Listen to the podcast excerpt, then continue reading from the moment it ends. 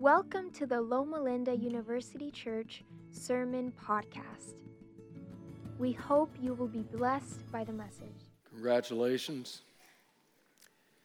It's been a long road to this weekend.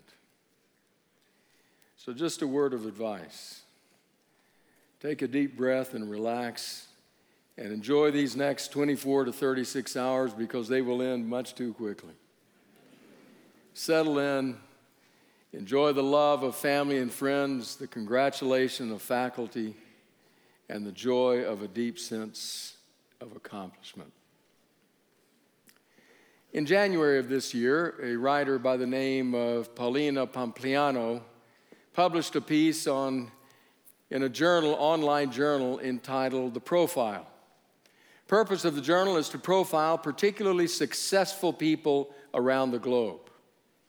The piece that she published was 15 people talk about the most important question they've ever been asked. So she was trying to explore what it was that people, well known people, would say if asked, What is the most important question you have ever been asked?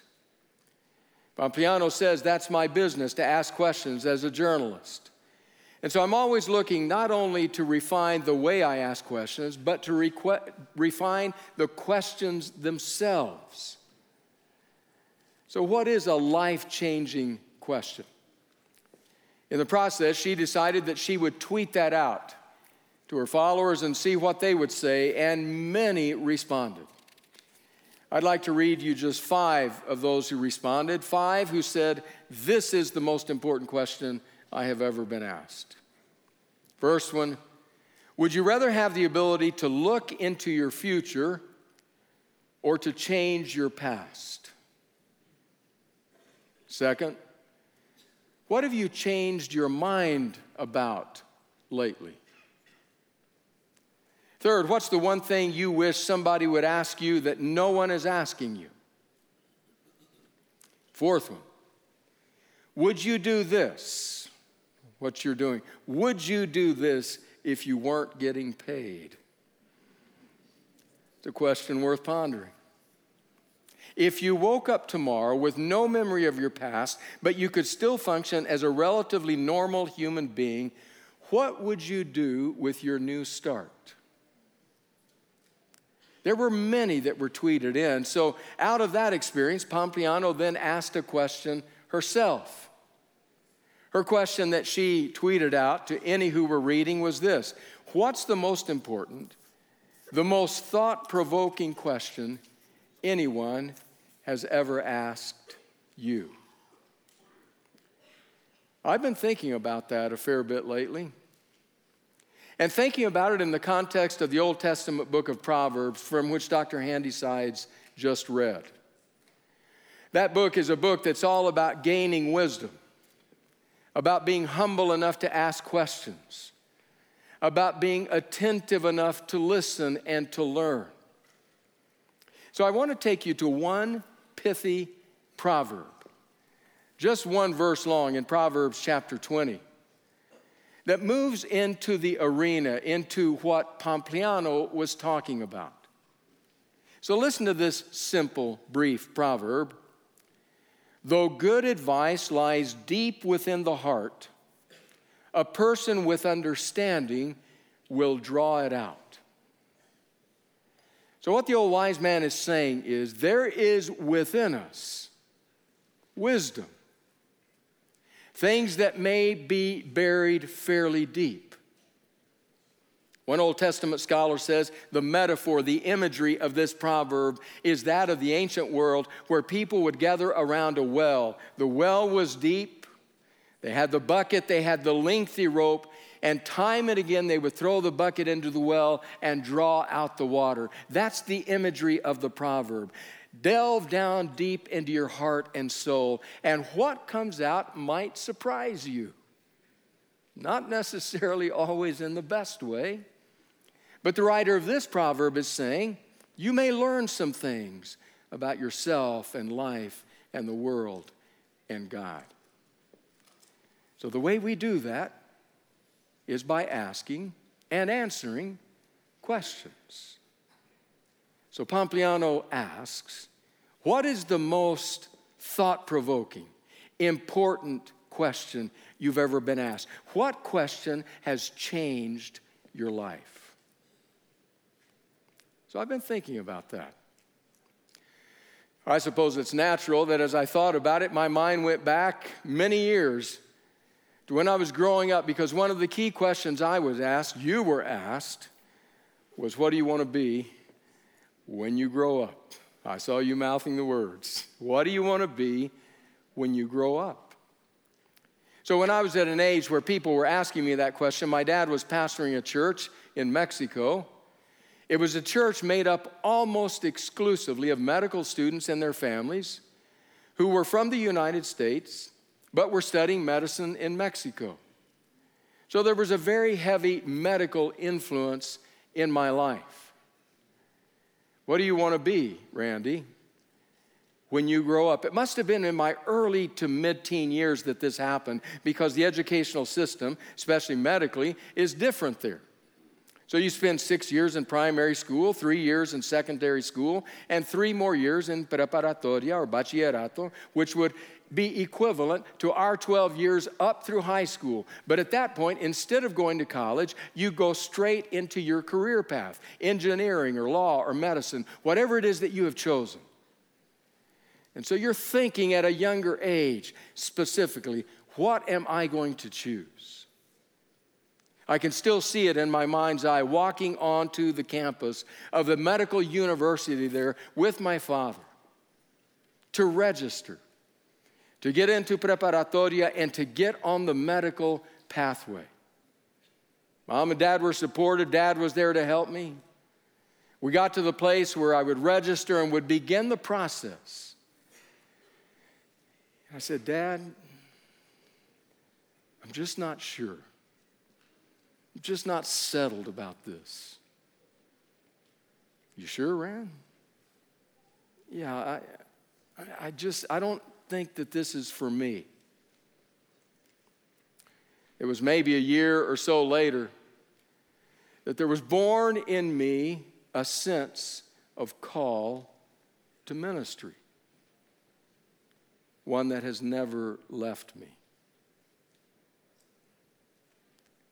You had that experience, or you wouldn't be here. Somewhere along the way, that question was asked of you Possibly you might say that's the most important question. What are you going to be when you grow up? Or maybe that's not the most important one. Maybe the most important one in your life has been who are you going to marry? Because a few years after that, I began to be asked that question. So I graduated from college and was still single, pastored for a period of time, then went back to seminary, finished seminary, went back and pastored again, still single. A single pastor learns to be a bit wary about invitations home to dinner. But then a friend said to me, You need to go meet a woman who works in an office right near the school from which you graduated. And so I did. I went and met her. Now, some of you will remember the name Anthony Campolo, that spinner of great tales, that teller of great stories, who apparently at one point in time was asked, after having told a spectacular story, somebody said to him, Did that really happen? He said, If it didn't, it should have. so every time I think of this story and tell this story, it gets better. Isn't that the mark of a good story? So I went in. And I saw her sitting there. She's sitting right over there at the end of that row. That beautiful woman, young woman over there. Thank you. so I went in and took one look at her and said, Meet the man you're going to marry. and she said, Where is he? I'm a pastor. So I said, I that speak unto thee am he. and she said, Lord, increase my faith. or something like that. So after that, it became a matter of convincing her that God was calling both of us to join our pathways in life. One of the best and most important decisions I've ever made. In answer to that question, that some of you, not all of you maybe, but some of you will ask or be asked, Who are you going to marry? It's an important question. Would you say that's the most important one you have faced? Or maybe it has been where you're going to live.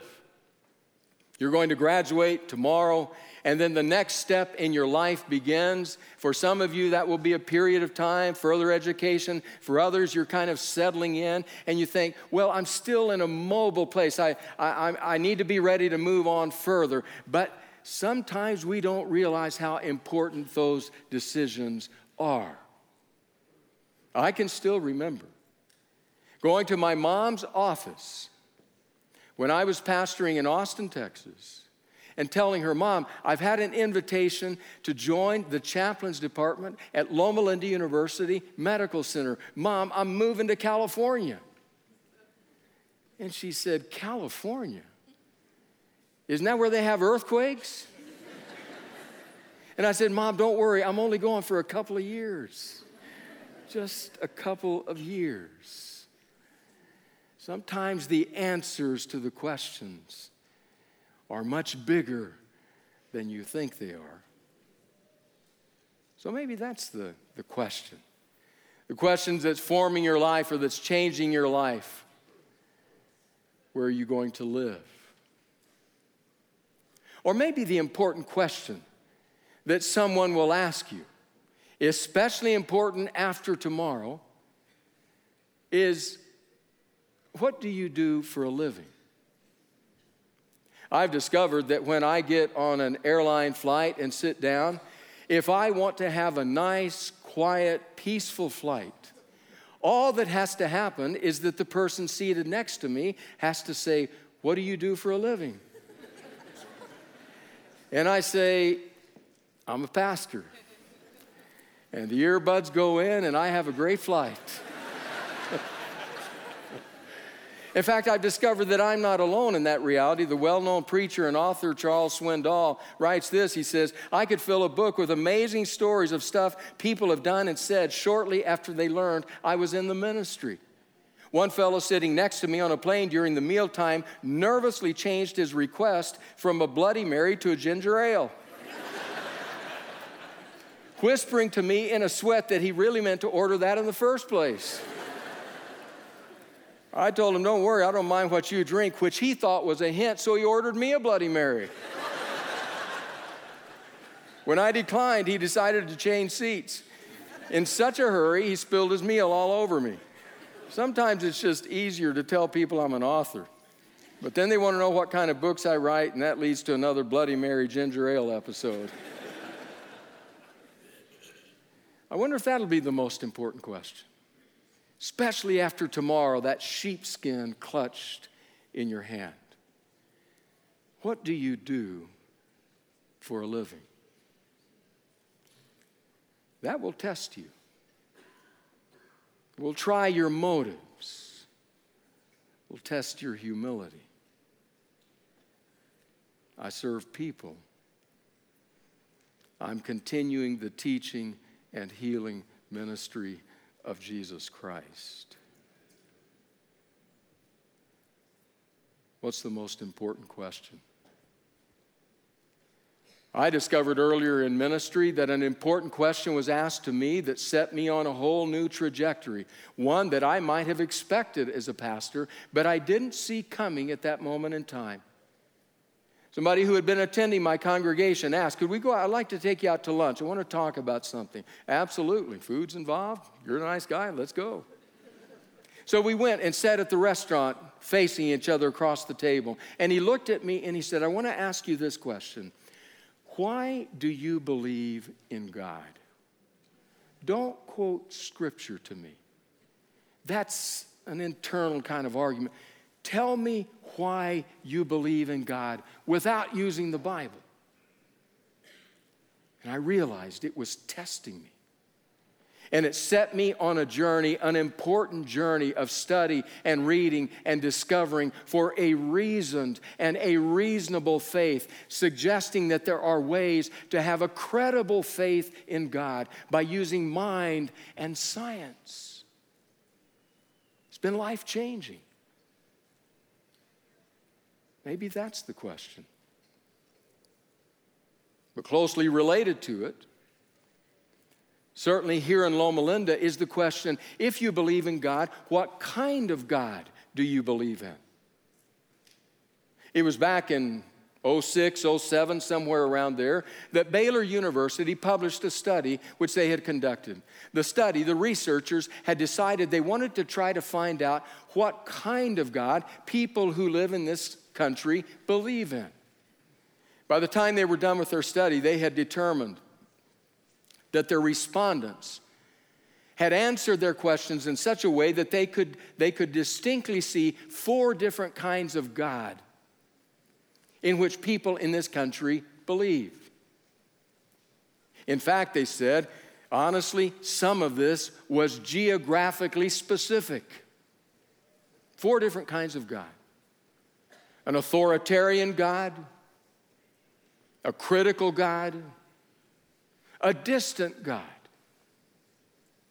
or a benevolent God.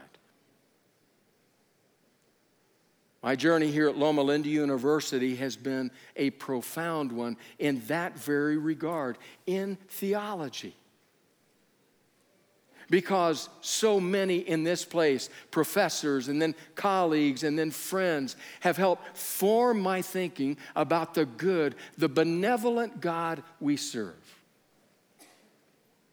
Names like Maxwell and Provonsha and Tonstad and Rice and Blazen and Ransel and Thompson, Yee. Others who've helped form my understanding about who God is. In fact, I've come to believe and understand so profoundly that how we think about, how we believe in God is so profoundly formative in our lives that I could say to you with a fairly high degree of confidence tell me who your God is, and I'll tell you what your life's like. So maybe that's the most important question someone could ask you Who is your God? Or maybe you would say, wait a minute.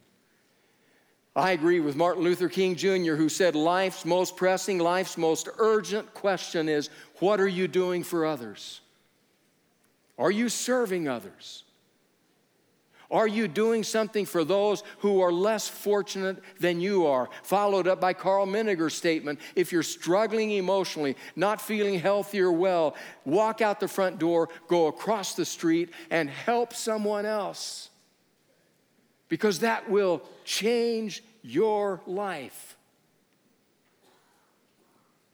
So maybe that's the most important question.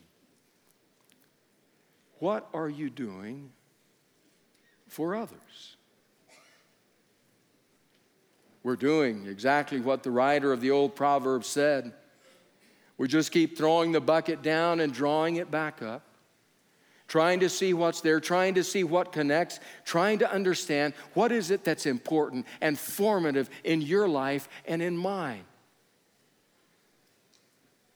So maybe you would say, no, it's actually something different.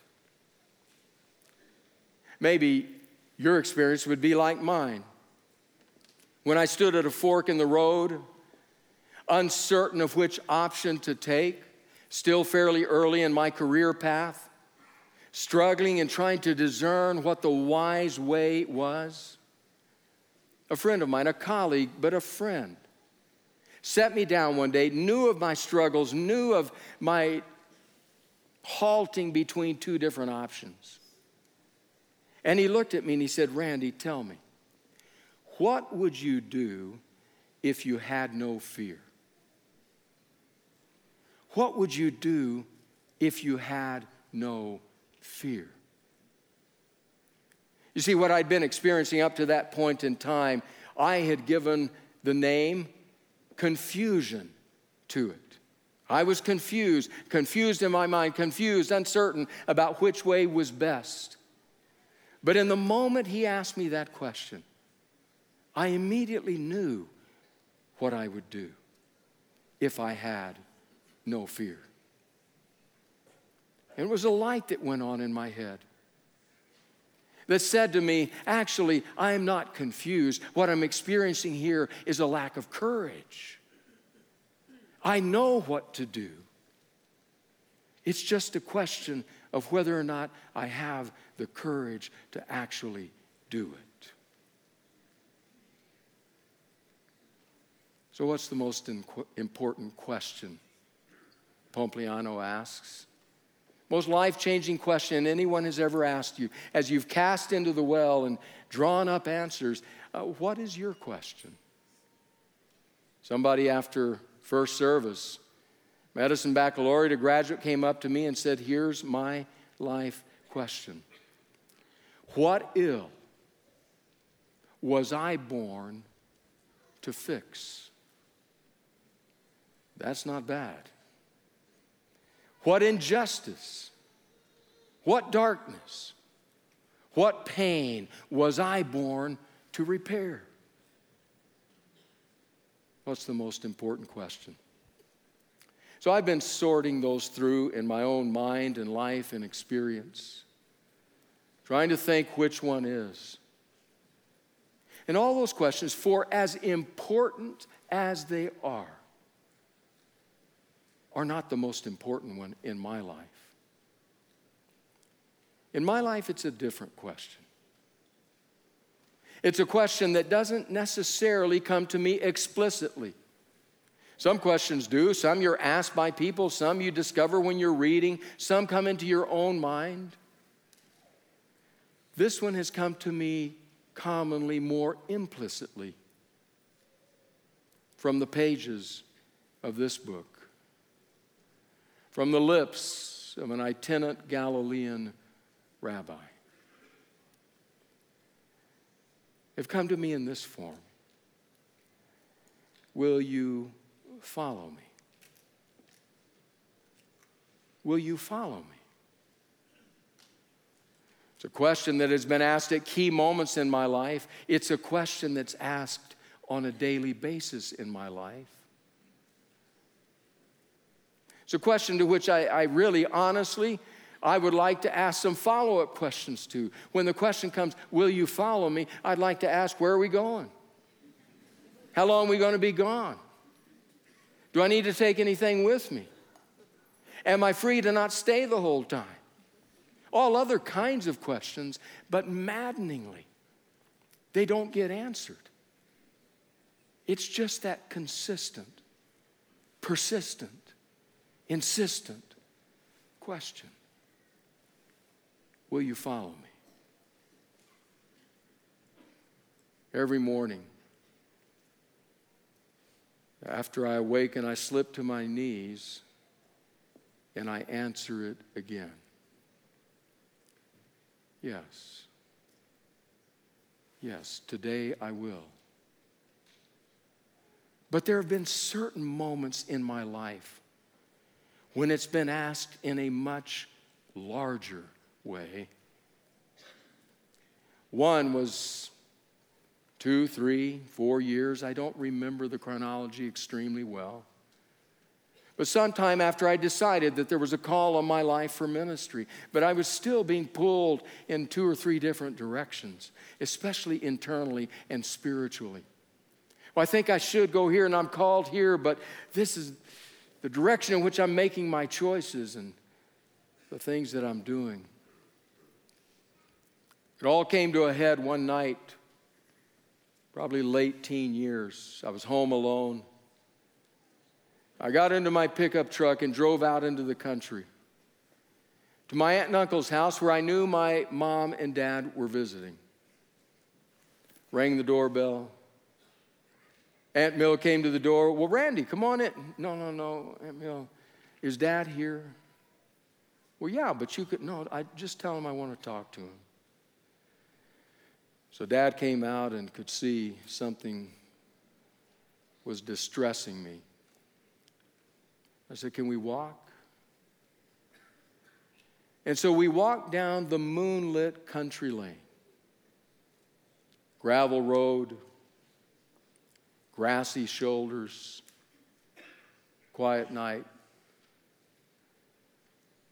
And I unpacked it for Dad. This call, this tension, this pull, these choices in other directions that haunted me. And after a while, Dad, who was a man of this book, just started to tell me some of the promises of God. Talked with me about the call of God on his life and mine. And through it all, I could hear echoes of that most important question Will you follow me?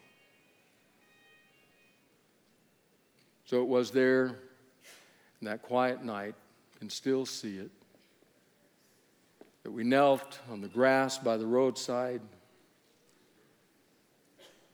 My father talked to our father about my yes answer to that question.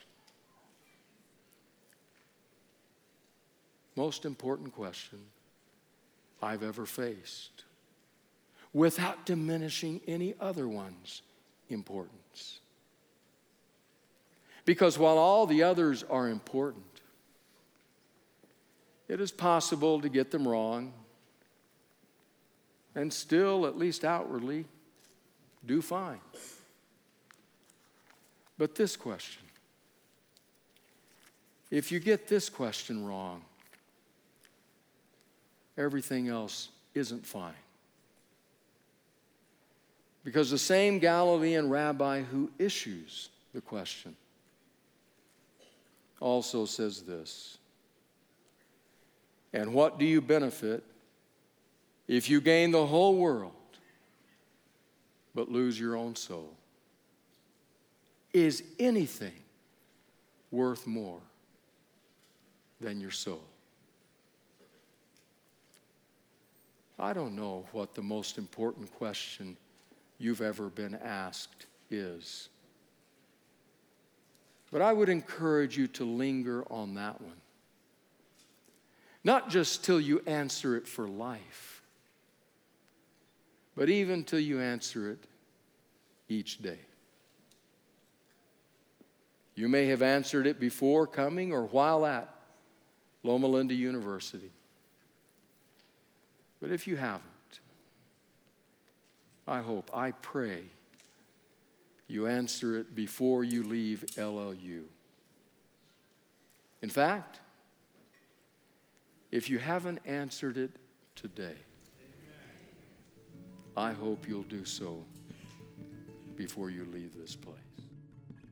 Find more podcasts, videos, church events, and how you can support the Loma Linda University Church at lluc.org.